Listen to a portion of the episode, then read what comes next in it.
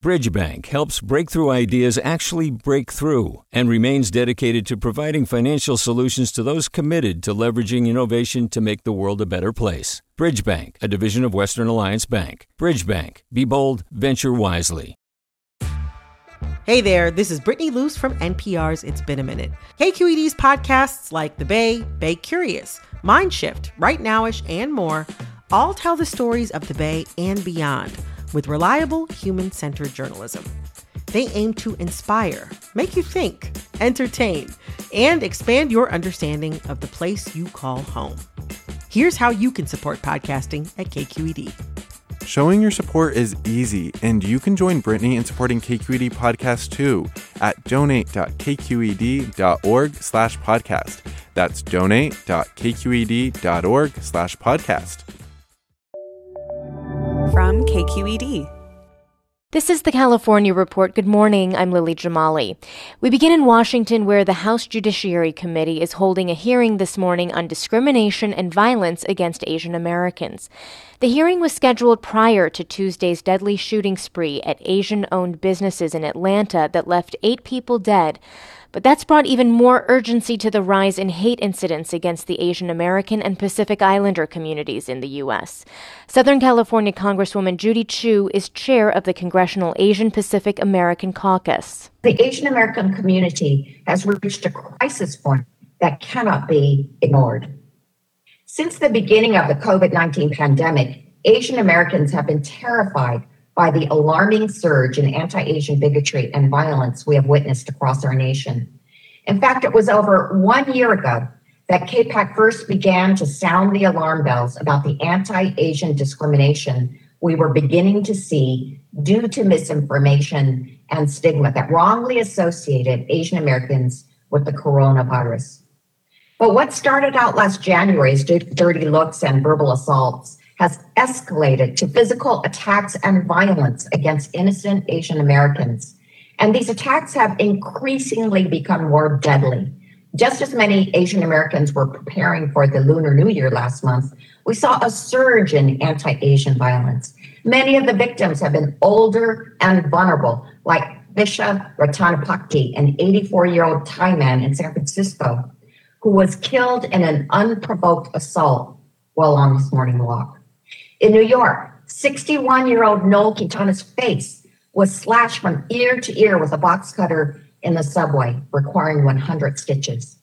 In Oakland's Chinatown, a camera captured a 91 year old man being thrown to the ground by an assailant.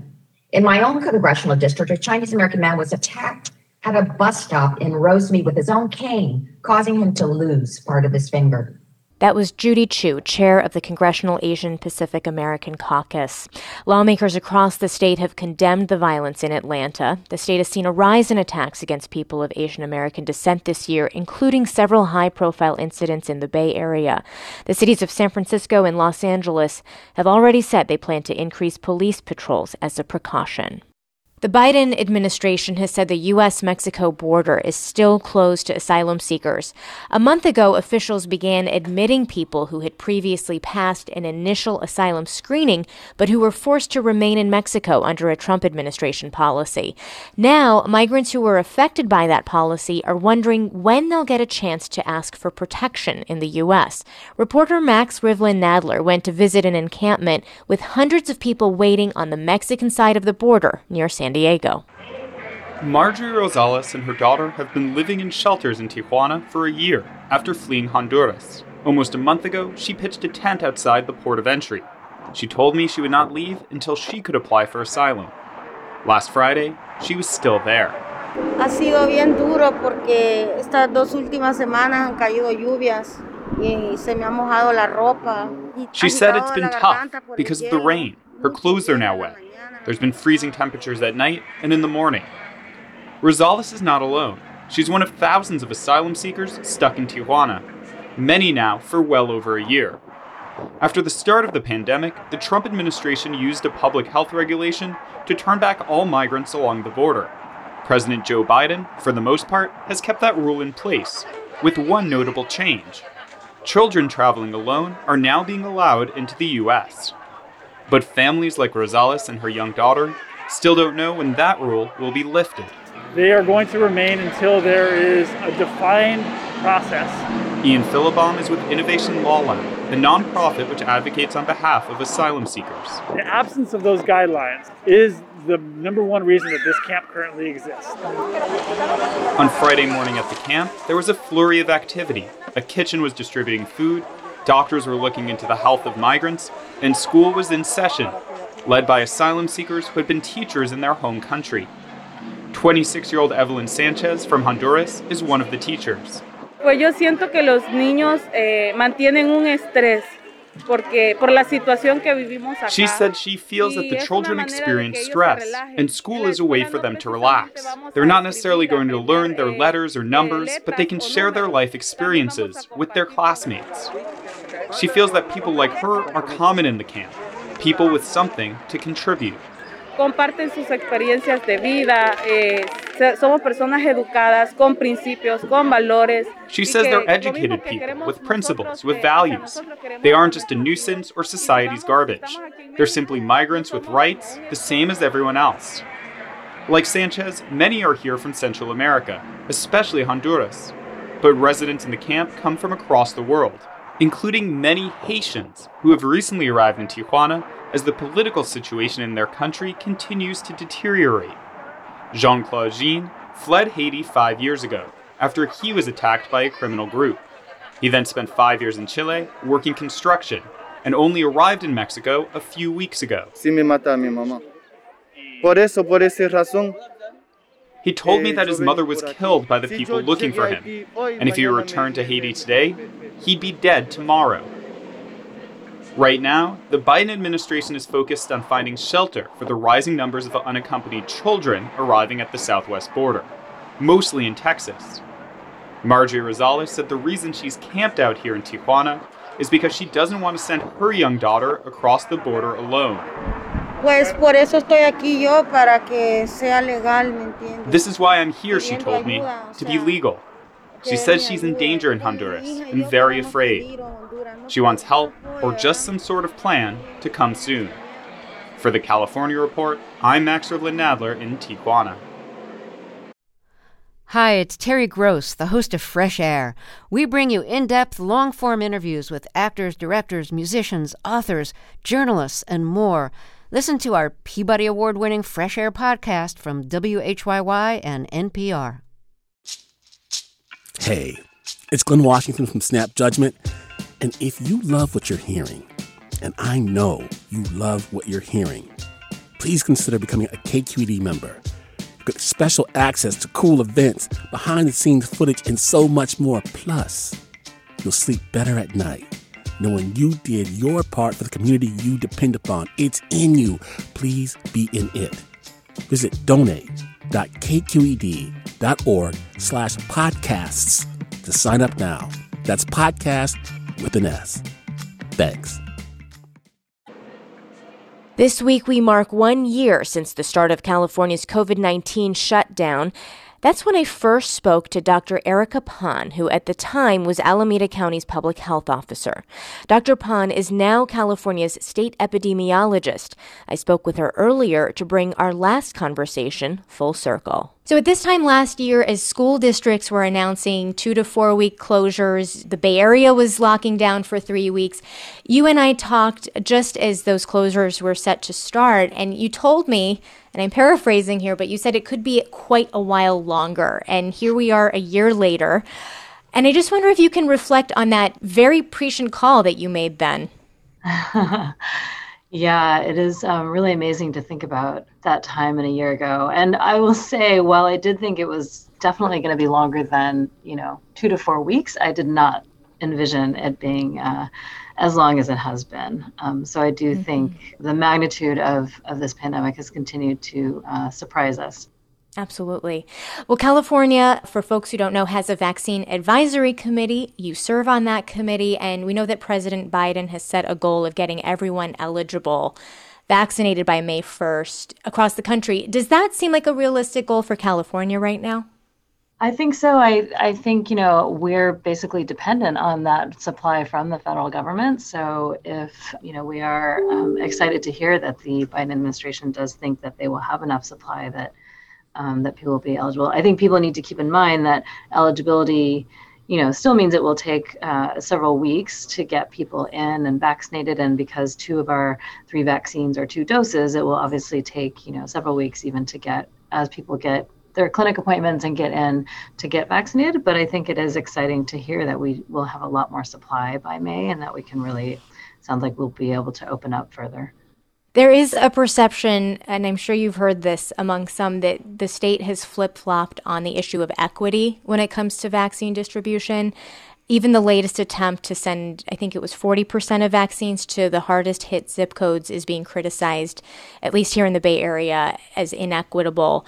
And we've also seen reporting that wealthier people are getting more vaccines, sometimes by going to clinics intended for the disadvantaged. Are you satisfied with where the state's equity strategy is right now? I think it's it's definitely an iterative process and it needs to be multi-layered. So I think, you know, it's really clear that you have to do multiple things, right? You have to get the vaccines um, allocated and delivered to the places where you want the, the people who are there to get them. But then you also have to do a lot of other things, especially in our communities that are most disproportionately impacted. So we have to make sure we have alternatives to, you know, web-based technology in order for people to sign up. So working with um, other community-based organizations or other uh, on the ground frontline providers that can do those kinds of things, making sure that the hours are available. Um, I think it's really been challenging throughout this, uh, having this scarce vaccine resource to try to, again, balance not having barriers to access for people who you want to reach, but also uh, making sure you are trying to have some level of verification. And, and a lot of this is, you know, uh, a balance again of an honor system versus verification, mm-hmm. which also leads to barriers to the people we most want to reach. And we're also thinking about this from a statewide perspective. So, I mean, you know, we're really thinking about where the most disease burden is, and the Bay Area has done a great job, and I'm really proud to be a, a, former Bay Area health officer, and I think the Bay Area as a community has really come together to comply with a lot of the public health interventions. Mm-hmm. Um, so, you know, again, we're trying to get vaccine to where there's the most disease and the most impact and you just mentioned you, you were the former top public health official in Alameda County. I want to ask you about something that's breaking this last week here in Alameda County, where I happen to live. You were targeted last spring, of course, um, quite memorably by Elon Musk when the county ordered Tesla's plant in Fremont to close. And a, a lot of people will remember he went ahead and reopened anyway. Just this weekend, we learned that there were hundreds of cases of COVID there since May. There have been. Why did Alameda County stop disclosing information about infections there? I'm going to defer all questions about this to Alameda County Public Health. Okay, let me let me ask you a follow up question because you you were the the public health official uh, at the time, um, and I just wondered, do you have any regrets about relenting uh, when Musk pushed back the way that he did? Um, and allowing the plant to reopen? I think with everything that uh, we have done there and in general, I think, you know, we always take a consistent approach to, you know, what are the, um, the sort of different sectors and what are kind of the safeguards that need to be put in place before we allow various things to open and trying to do that in a way that uh, is equitable to you know other analogous uh, situations. So I, I think mm-hmm. we followed all of those principles. You know, the allegation is, and this is coming from the website PlainSite, which first reported this. They say that the county used HIPAA as a false pretense to conceal data as far back as May, which again is when you were still in your role there. Do you want to at least respond to that characterization?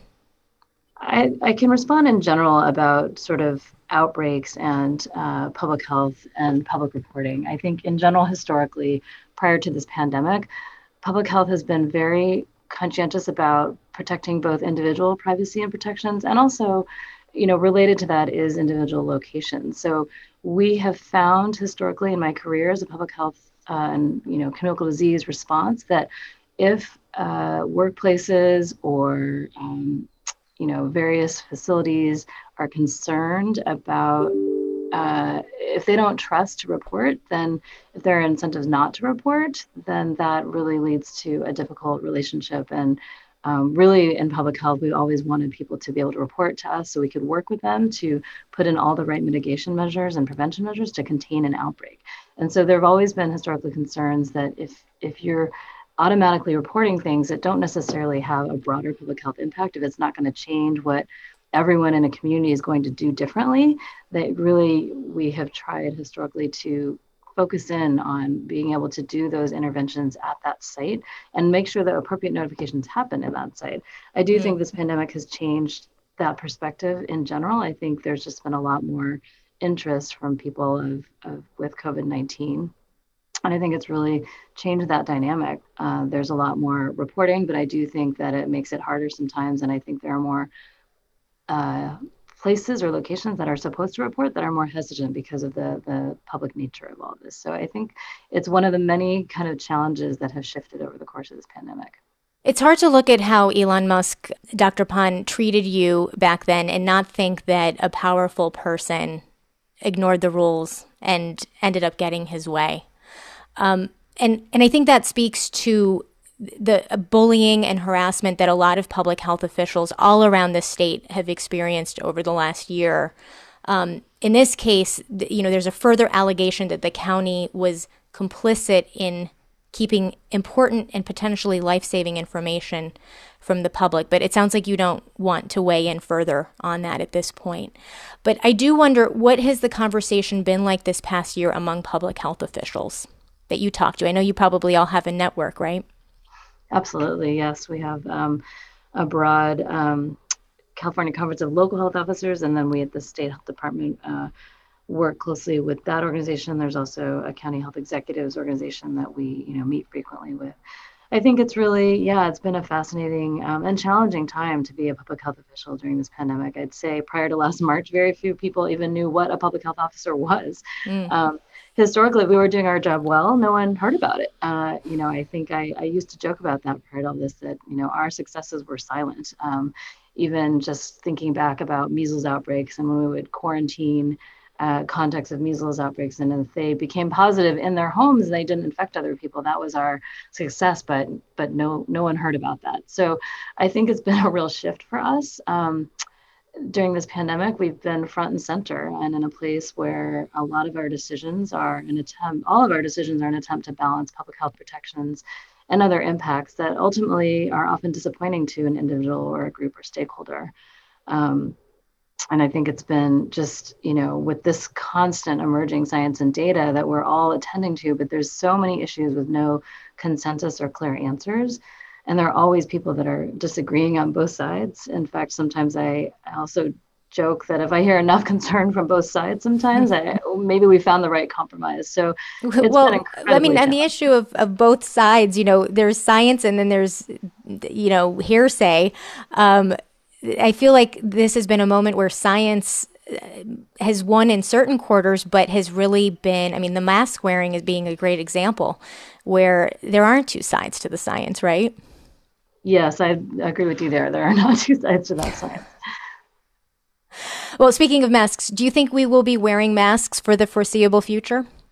I do actually. I think this is the you know the one of the much easier interventions actually, right? I think early on uh, it's taken all of us a while to get more used to it, and I think it'll take more time. But I do think you know compared to a lot of the other much more uh, aggressive interventions, like you know the the the really extreme stay at home that we did um, issue a year ago, masks are much easier. And I do think, especially until we can get our kids vaccinated, which is a, a large proportion of our population, um, you know, we need to get the entire globe vaccinated before we're really going to see a lot less disease mm-hmm. um, internationally as well. So I do think we're going to be wearing masks for the foreseeable future.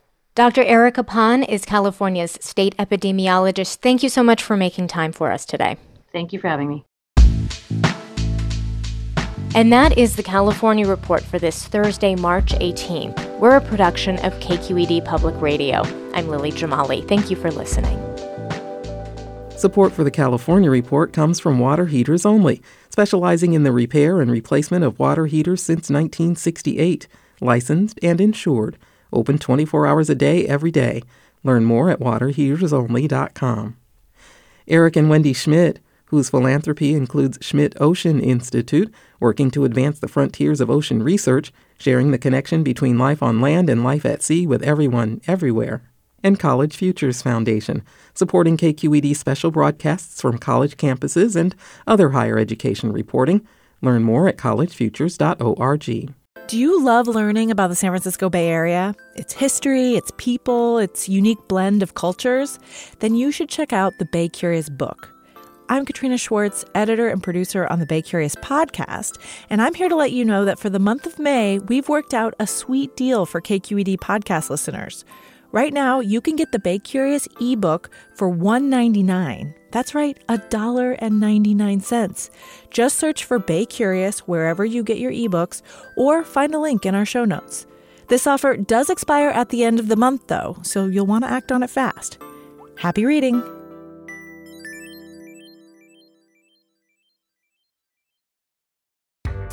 Hi there, I'm Rund Abdelfatah from Throughline.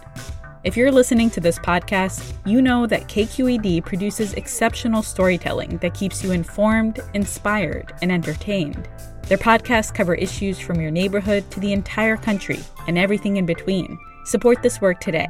You can help us continue to bring quality podcasts to your ears. Just head to donate.kqed.org slash podcast.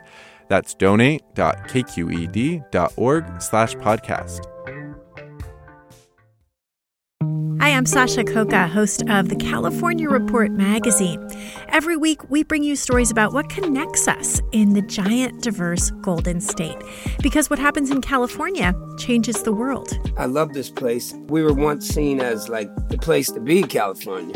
The land of milk and honey. That's where you go to Sunshine State, but we just have challenges right now. KQED's California Report magazine. New episodes drop every Friday, wherever you get your podcasts.